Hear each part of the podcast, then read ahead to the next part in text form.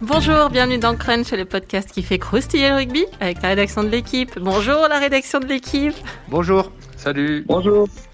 Cette semaine, après la bataille des stades à Twickenham, on va se pencher sur cette finale de Champions Cup pas faux folle en termes de jeu, mais follement intense, a vu Toulouse euh, décrocher son cinquième titre européen, record de la compétition. Cette fois, c'était face à La Rochelle, battu 22-17.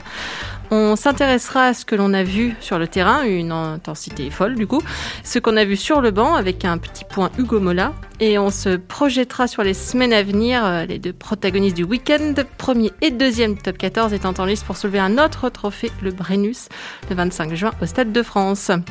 On se projette avec le Toulousain, euh, guillemets avec les doigts, euh, Laurent Campistran. Salut Lolo. Salut. Avec le Rochelet, guillemets avec les doigts, Yann Sternis. Salut Yann. Salut. Et avec le citoyen du monde, hein, sans guillemets avec les doigts, euh, Clément Dossin. Salut Clem. C'est moi. Salut Cricri. Salut à tous. Allez, vous connaissez le programme, alors on y va. Flexion, lié, jeu. Dans l'interview de Brice Dulin qu'a faite euh, Karim Ben Ismail la, semaine dernière pour le magazine L'équipe, à la question comment vous vous voyez dans 20 ans, l'arrière de La Rochelle a répondu ça dépendra de ce qu'il reste de mon corps. Certains matins, il me faut plusieurs minutes pour me déplier. Je suis pété de partout. Les dimanches, lendemain de match, c'est compliqué. J'ai besoin d'un petit quart d'heure. Le lundi, le mardi, c'est difficile. Le mercredi, ça va mieux. Bon, bah c'est pas cette semaine euh, que ça va s'arranger. Hein. Euh, les vrais vainqueurs de ce match seront ceux qui passeront les 60 ans, a même tweeté le, grand Oval Masqué euh, après la finale de samedi. Même sur nos canapés, en fait, on était à deux doigts de demander des, protocoles commotion, tant l'intensité physique a marqué ce, match. Laurent, qui est de, l'ordre de l'expérimenter, tu as été étonné par, cette intensité. Dans tes papiers, tu parles même de brutalité parfois.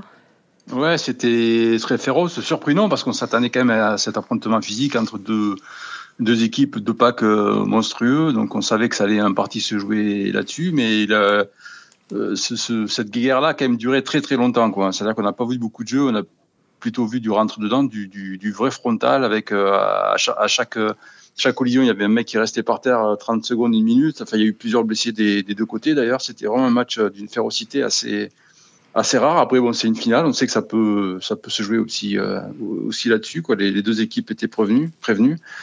La Rochelle a semblé un petit peu dominer les débats au départ, puis ça s'est rééquilibré à, évidemment à 15 contre 14, et puis en deuxième mi-temps, Toulouse a, fini par prendre le dessus.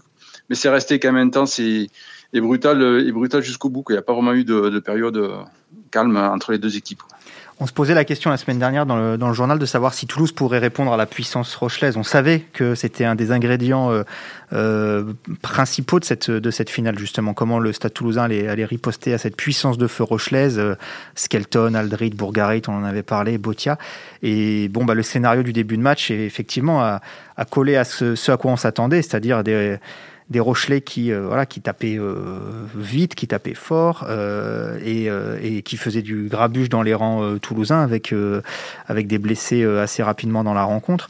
Et bon, force est de constater au final que les Toulousains ont rivalisé dans cette dimension-là, même s'ils ont souffert, hein, c'est vrai, hein, Laurent il a raison, en début de match, euh, euh, j'ai le souvenir euh, d'une séquence autour de la 20e, une autre à la demi-heure de jeu, avec un, derrière un départ au rat de Victor Vito, là où les avants Rochelet ont fait vraiment très très mal aux, Toulousains, qui auraient pu peut-être mériter meilleur sort juste avant la mi-temps, là c'est l'action qui amène le carton jaune d'Elstadt. Et, et, voilà, et je crois qu'il y a en off, la semaine dernière, il y a un technicien du top 14 qui disait on va assister à une finale de top 14, on va pas assister à une finale de Coupe d'Europe. Et c'est vrai qu'il y avait un petit peu de ça euh, euh, samedi à Twickenham. Quoi. Les, ce genre de match, je vais pas dire fermé, mais en tout cas, ouais, qui, qui répondent d'abord à, voilà, à une dimension physico-physique. quoi. Hmm, on s'était demandé ici si on, allait avoir de la Coupe d'Europe ou du top 14. Après, c'était quand même du top 14 euh, qui claquait fort. Quoi. Ouais, ouais, ouais. Non, mais ça ressemblait assez à ce qu'on peut voir au Stade de France aux, alentours de la mi-juin en général. Et qu'on reverra peut-être dans quelques semaines. Ouais, on s'était dit aussi que l'arbitrage pourrait peut-être changer euh, quelque chose à ça et, ouvrir un peu le jeu, mettre un peu plus de rythme, mais au final, euh, pas du tout. C'est resté euh, comme on l'avait un petit peu craint. Yann, justement, on a vu La Rochelle imposer en fait cette dimension physique. C'était le plan de jeu de rentrer dans le lard, comme on dit chez moi? Ouais, clairement, c'était le plan de jeu d'imposer de, le combat, de, faire en sorte que le, jeu se situe au cœur du terrain, devant, et de pas laisser de, possibilité aux Toulousains de, pouvoir s'exprimer derrière. Et, clairement, ça a marché. Toulouse a pas pu y échapper et, a, quand même réussi à, relever ce défi-là. Parce que s'ils n'avaient pas pu s'enfiler les, les, Rochelais comme ça, ils n'auraient pas pu gagner. Donc c'est sûr que les Rochelais euh, ont, gagné, je dirais, cette bataille stratégique au départ, sauf qu'à 14, ils n'ont pas pu la tenir pendant une heure de jeu, et c'est probablement ça qui leur a fait défaut à la fin. Enfin, il y, a, bon, il, y a, évidemment le tournant de. Oui, voilà, c'est ça. je me demandais cette, cette débauche d'intensité, un peu, elle, elle, elle devait finalement, euh, presque logiquement, se finir par un débordement comme ça. Je sais pas si c'était euh, logique que ça se finisse comme ça. En tout cas, euh, bon, ça s'est terminé comme ça. Je, crois qu'il y a, il y a, rappelons-le, hein, donc c'est un plaquage euh, affreux. Hein, je sais pas comment on peut dire autrement. Euh, c'est épaule, épaule, visage en de fait. De Botia hein, sur sur Médard. alors Médard effectivement se baisse un tout petit peu au moment du, du, du choc, mais il y a aucune circonstance atténuante. C'est violent. voilà, c'est au niveau de la tête directement. Le rouge, l'arbitre dégaine d'abord un jaune sans avoir revu les images, et puis dès qu'il revoit les images, il transforme son jaune en rouge, et c'est somme toute logique. Euh, entre parenthèses, je, moi je fais partie de ceux qui pensent que le geste d'Aki sur Aldrit en deuxième mi-temps mérite peut-être pas le rouge, mais mérite sans doute un petit peu plus qu'une pénalité aussi. Il est moins violent, certes, et puis on, il, est sur Aldrit. Aldrit, c'est pas Médard. C'est pas le même gabarit. C'est hein. pas le même gabarit. Il n'y a pas le même différentiel entre les deux joueurs, mais, euh, mais bref, je referme la parenthèse. Le geste de Botia il mérite rouge mille fois. Et euh, je ne sais pas, je sais pas si c'est, je sais pas si le contexte du début de match euh, voilà, physico-physique a, fait perdre les pédales à Botia. Bon, c'est Botia, c'est son fond de commerce, hein, c'est son jeu aussi. Hein. Je veux dire que si, si la zone d'impact elle est 15 euh, cm en dessous, euh, tout le monde euh, crie au génie et, au plaquage magnifique. Donc on est quand même toujours, euh, on est quand même toujours à la limite sur ce sur ce type de geste, mais c'est une limite que les joueurs doivent intégrer. Désormais, ils le savent. Il y a plus de, enfin c'est, absolument effrayant. Je veux dire, quand on voit la, c'est un, accident de voiture quand on voit la tête de Médard partir en arrière. donc donc voilà, c'est, c'est, à lui de maîtriser son geste. Mais c'est sûr que ce geste-là, enfin en tout cas le carton rouge qui en découle, on finit par par peser lourd dans la dans la balance de ce match-là parce que le, le Stade Rochelet euh, meurt à 5 points, et il y a d'autres choses dont on pourra parler après. Et, on peut supposer, même si on en a évidemment, on n'en aura jamais la preuve, mais on peut supposer qu'à 15 contre 15, ça, euh, l'issue du match aurait pu être, euh, aurait pu être différente. Bah, d'autant que dans ce genre de jeu, Botia, ça va, c'est un bon client, donc. oui, oui, oui, il était, il, est, il, est, il, était d'ailleurs titulaire sans doute pour ça. Enfin, Yann peut, en parlera mieux que moi. C'était un petit peu un pari quand même, Yann, la, présence de Botia sur le terrain, vu qu'il revenait de blessure. Oui, il avait été blessé. Euh, il n'avait pas joué depuis trois semaines, je crois. Hein, depuis le match contre le Leinster, il s'était touché, euh, touché à la cheville, c'est ça. Yann? Ouais, c'est ça. Dans la demi contre le Leinster, il, il, se fait la cheville, mais on ne sait même pas comment, comment il est capable de, jouer trois semaines plus tard, parce que sur ce, geste, geste-là, où, il se prend un plaquage, et il a sa, jambe à moitié en étau, on a l'impression d'abord qu'il se pète le genou, puis après il se touche la cheville. N'importe qui d'autre euh, aurait été blessé beaucoup plus longtemps. Lui, visiblement, il est, il est, suffisamment costaud pour postuler trois semaines plus tard. Il y a eu euh, beaucoup de suspense sur sa présence euh, jusqu'au dernier moment. Même la semaine dernière, il fait l'entraînement collectif, mais Ogara dit qu'il n'est pas du tout sûr que que, Botia puisse, puisse jouer euh, à la finale. Finalement, il la joue. Et au final, bah, ça se retourne un petit peu contre, contre les Rochelais. Je ne sais pas dans quel état était, euh, était Botia avant le match, comment il a vécu ces trois semaines euh, à, rester chez lui et, à se demander s'il pourrait jouer ou non. Au final, il, joue et, avec un excès d'engagement. Et même son début de match, montre qu'il était, qu'il était en difficulté. Au-delà de son engagement physique, euh, il, perd un ballon, il fait un en avant à, à 5-10 mètres de la ligne toulousaine. Il y a un autre coup qui joue pas bien dans les 22. Euh, il, commet une faute deux minutes plus tard. Enfin, il, a accumulé les, mauvais choix. Quoi. De toute façon, dans, ces, des, bras de fer euh, d'une telle intensité, on sait très bien que ça va jouer sur un geste un peu moins maîtrisé, euh, sur des fautes en fait, et c'est ce qui s'est passé avec avec Boutia qui effectivement mal maîtrisé son, son intervention. À qui, à qui c'est vrai, c'est violent aussi, mais comme, comme tu l'as dit, euh, Clément, ça ne méritait pas plus qu'un jaune, je pense. Euh, parce qu'il est déjà il prend pas la tête en premier, c'est plus l'épaule, puis après ça remonte un petit peu avec les, avec l'élan quoi, si tu veux. Il fait plus mine que, que Botia de, vouloir entourer le mec pour pour le plaquer. Euh, voilà, donc c'était c'était jaune. Après, bon sur les bras, de fer comme ça, ce qui fait la différence, c'est donc les fautes des deux côtés et surtout les, les, pénalités qu'il faut enquiller quoi. Et le match est en partie joué là-dessus aussi avec un Tamac qui met qui fait un 6 sur 6 et, West qui, qui, qui a mis que la moitié, 3 sur 6. Et à l'arrivée, effectivement, quand, quand on voit qu'il n'y a que 5 points d'écart au score, on se dit que le match s'est aussi joué, aussi joué là-dessus. Après, dans le jeu, il y, a, il, y a, eu très très peu de franchissements. C'était une, vraiment une, une guerre défensive euh, assez équilibrée, hein. à part, à part le, le, départ de Dupont à seconde, à seconde mi-temps en amont de, de, son coup de pied pour, euh, pour Colby Pour Colby, euh, ouais, j'ai pas le souvenir qu'il y ait des franchissements euh, dans le match comme ça. C'est très très peu. J'ai été surpris aussi du monde de, de grattage dans les rucks. Il y en a eu très très peu. Ça veut dire que les mecs étaient vraiment. de toute façon, ils attendaient les deux équipes cette année que ça allait, se jouer là-dessus aussi. Et mhm. ils étaient vraiment préparés à ça. Une très très grosse, très très bonne défense des deux côtés sur les sur les rucks. Ouais. ouais, Lolo, il a raison. Le, match évidemment, il bascule sur la, la non réussite de West. Hein. On savait que c'était un petit peu le. Yann l'avait dit avant la demi-finale contre le Leinster. Je me souviens dans le podcast que la, réussite au pied de West pouvait être le talon le, le talon d'Achille pardon de de La Rochelle. En demi-finale, il nous avait fait mentir puisqu'il avait été parfait et ça avait été précieux dans la victoire de, de La Rochelle face au Leinster. Et là, pour moi, bon, il y a un premier échec en, première période. Celui qui fait très mal, c'est celui du début de la deuxième période. Je crois qu'on est à 12-9 pour le Stade Rochelet. Elle, est, elle est franchement dans ses cordes. Euh, il, touche encore une fois l'extérieur du poteau. Ça aurait pu, ils auraient pu passer à 15-9 plus 6. Euh, je ne dis pas qu'encore une fois que ça, ça, ça, aurait changé la phase du match, mais quand même euh, à ce moment-là, c'était euh, bon à prendre. Et puis et puis il y a la transformation du dernier essai, bon qui est plus anecdotique parce que elle aurait permis de revenir à trois points, peut-être d'espérer une dernière pénalité pour arracher la prolongation. Bon, de toute façon, ce n'est pas arrivé. Mais après, il y, a ça, il y, a la maîtrise dont parlait Laurent, mais moi quand même, je suis frappé d'une chose, c'est que le secoué comme il a été secoué, euh, le stade toulousain ne s'est pas affolé. Euh, on sent quand même qu'il y qu'il y a, voilà, a de l'expérience, de la maîtrise collective dans cette équipe. Euh, ils ont fait pourtant beaucoup d'erreurs. La première mi-temps, notamment de, de, de Romain Tama, qui est pas très bonne. Et malgré tout, c'est là où je veux en venir, ça bascule sur des gestes aussi de classe. quoi. C'est-à-dire que, notamment cette passe d'Entamac pour Tolofua sur, sur l'essai de Malia, elle est absolument splendide. Et c'est un geste comme ça, parmi d'autres, mais qui, qui, font, euh, qui peuvent faire basculer les finales. Et c'est comme ça que, que celle-ci euh, bascule, parce qu'après cet essai-là, même s'il y a eu le dernier barreau d'honneur des Rochelais, on a quand même senti que ça avait basculé euh, définitivement dans la, dans la besace des Toulousains. Quoi. Non, juste sur Ouest, ouais, on savait que ça pouvait être un des talons d'Achille de, La Rochelle. La chose que, j'ai du mal à m'expliquer pour le moment, c'est pourquoi Jules Plisson n'est pas du tout rentré du match. Mmh. on sait qu'il a quand même la, la qualité, notamment face aux perches. Euh, qu'ils ont été souvent en concurrence avec West cette saison et que Plisson était moins bien ces, ces derniers mois. De là à pas le faire rentrer du tout, même quand West est en échec, c'est un peu étrange.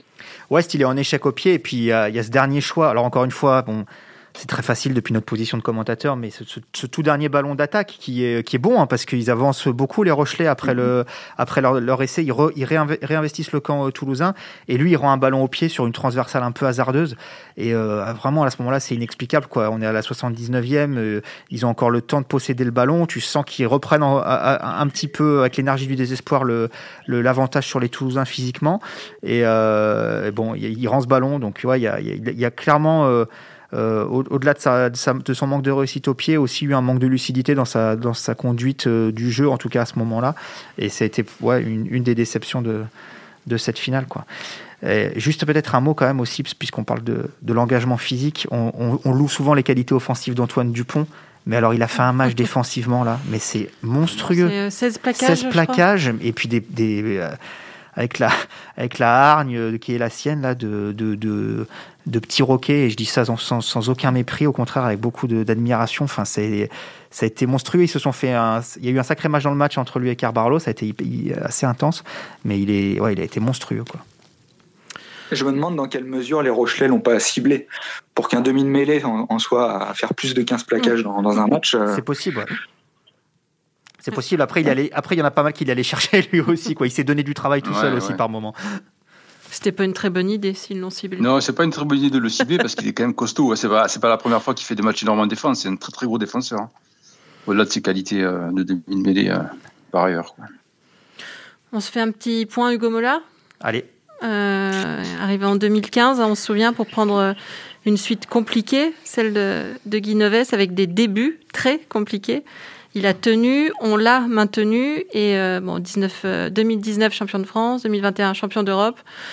Laurent, Mola, c'est je sais pas, c'était un peu un pari ou le, pari est tenu. Le Stade Toulousain est retenu le, Stade Toulousain euh, sous Mola. Bah, en tout cas, c'est oui, ça commence à, ressembler à un bon petit palmarès pour euh, pour Hugo Mola. Effectivement, quand il est arrivé en 2015, c'était un petit peu compliqué. Il arrivait derrière euh, Guinoves. Guinoves, c'était neuf titres de, de neuf Brennus, c'était quatre titres européens. Donc c'était aussi une génération qui, qui, qui était un petit peu à bout de souffle au moment où il, est arrivé avec des, des, cadres euh, qui avaient largement dépassé pour certains la, la trentaine. Donc il a fallu euh, ben, faire sa sauce avec, avec tout ça. Les deux premières années ont été un petit peu compliquées, très même compliquées. Il, les joueurs qui jouaient pas, les anciens le, estimaient qu'il avait certains hein, qu'il n'avait pas les épaules assez larges pour, pour mener un groupe comme ça.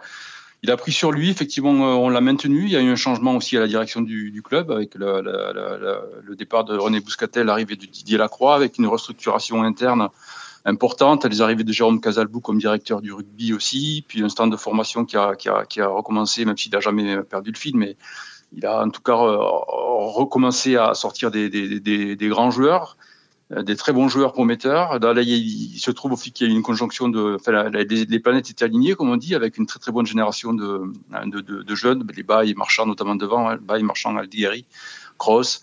Euh, plus un recrutement hyper pertinent en même temps avec des, des, des, des, choix de joueurs comme Dupont, Colby, Alstadt. Il fallait quand même des, euh, enfin c'était des, joueurs. Euh, Dupont on le connaissait déjà, mais aller chercher Colby, Alstadt, c'était des paris qui se sont avérés depuis effectivement fantastiques. Et donc voilà, il a, il a accompagné ensuite cette génération à partir de 2018, là on va dire depuis trois ans, là c'est assez exceptionnel. Il a, il, ils grandissent au fil des matchs. La Coupe d'Europe, c'était deux, demi-finales avant de, la remporter. Ils progressent donc euh, d'année en année. Aujourd'hui, on se demande jusqu'où ça va s'arrêter. Effectivement, on en parlera un petit peu tout à l'heure, mais euh, effectivement, il y, a, un possible doublé qui se profile et c'est tout sauf euh, impossible qu'ils y parviennent. Il faut rappeler que Mola, la deuxième saison donc, où il est aux commandes de, de Toulouse, de Toulousain, termine 12e, premier non relégable en 2017. Et euh, on, à ce moment-là, bon, si on, si, on si on lui avait dit à lui, je, je, pense que même lui, on aurait, on aurait douté peut-être qu'ils auraient été champions de France et champions d'Europe dans les quatre ans qui suivaient. Et c'était, euh, Lolo, tu m'arrêtes si je dis une bêtise, mais c'était le, sans doute le pire classement du Stade toulousain euh, depuis le mm. début de, de l'ère professionnelle. Quoi. Et, euh, ah c'est vrai qu'à ce moment-là, les critiques étaient, euh, étaient virulentes. Mm. je me souviens, Laurent l'évoquait, il y avait des, il y avait d'anciens joueurs qui, qui disaient qu'il n'avait pas les épaules. Je crois que c'était Albacete notamment, non, Laurent qui a, oui, qui... Albacete, oui. Euh, il n'y a pas que, il y a même des adjoints comme euh, Jean-Baptiste Elissal, oui. des mots euh, pas, pas, hyper, pas hyper sympas sur lui aussi. Il disait que c'était plus du, du, du, ménage, du ménagement, que, du management, que, du, management à un moment donné, ouais, effectivement. Donc voilà, on savait pas trop ce que ça allait donner. Et puis au final. c'est vrai que c'était un entraîneur qui n'avait pas, qui, n'avait pas de pédigré entre guillemets. Il avait entraîné à Brive, il avait entraîné à Albi, Castres. à Castres, mais sans sans grande réussite en tout cas, et, et, et, euh, et arriver au stade toulousain euh, dans cette institution-là, euh, c'était peut-être que c'était pas un cadeau, j'en sais rien. La semaine dernière, dans l'interview qu'il donnait à, Max, voilà, c'était intéressant parce qu'on sentait qu'il y avait aussi un, à Maxime Rollin, pardon, il y avait un, vrai cheminement aussi dans, dans, dans, sa façon d'appréhender les, les, les, les, le management et puis le, son rôle d'entraîneur.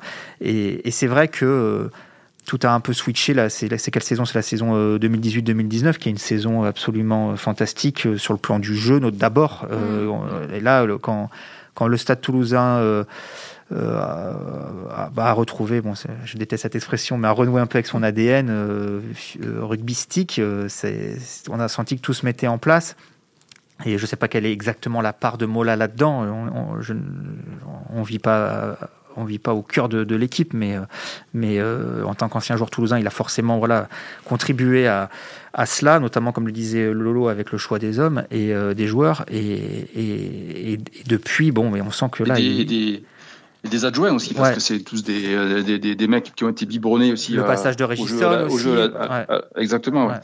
Puis aujourd'hui, avec Poitrenaud, avec, euh, avec Boujan Bouillou, euh, Virgile Lacombe, c'est que des joueurs qui ont, qui ont démarré, euh, ou en tout cas sont passés par le club il y a 10, il y a 10-20 ans. Et Mylène Tamac, qui n'est jamais très loin non plus. Donc, euh... Émile qui est au centre de formation, absolument. Ouais. Donc Michel Marfin qui est directeur du centre de formation. Il y a même le président Didier Lacroix qui est, qui, euh, qui, a, évidemment euh, fait partie d'une euh, belle génération du Stade Toulousain mm. aussi. C'est bon, toute cette génération de 96 qui, toute cette génération 96 qui est championne d'Europe et qui Mola, en faisait partie presque par accident, comme il le disait ce matin dans, dans, mm. l'autre jour en conférence de presse.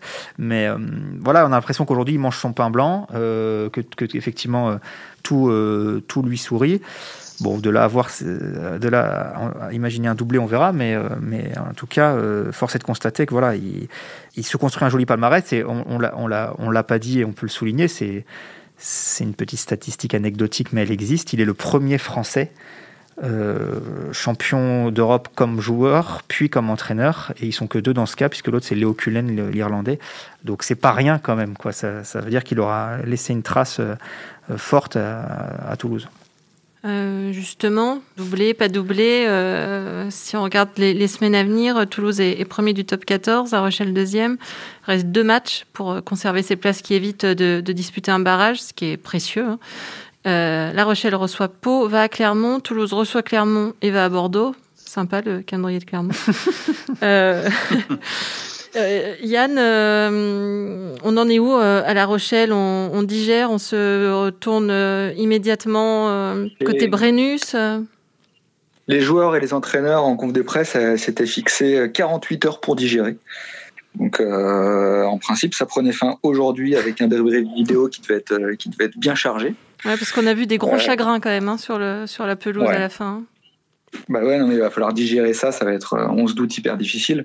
Après, dans, leur, malchance, ils ont quand même l'occasion de, gagner quand même quelque chose cette saison et de ne pas terminer à vide. Donc, euh, je pense qu'ils vont tout miser là-dessus. S'ils si, ont un contre-coup, ils vont essayer de le repousser à, juillet, quoi.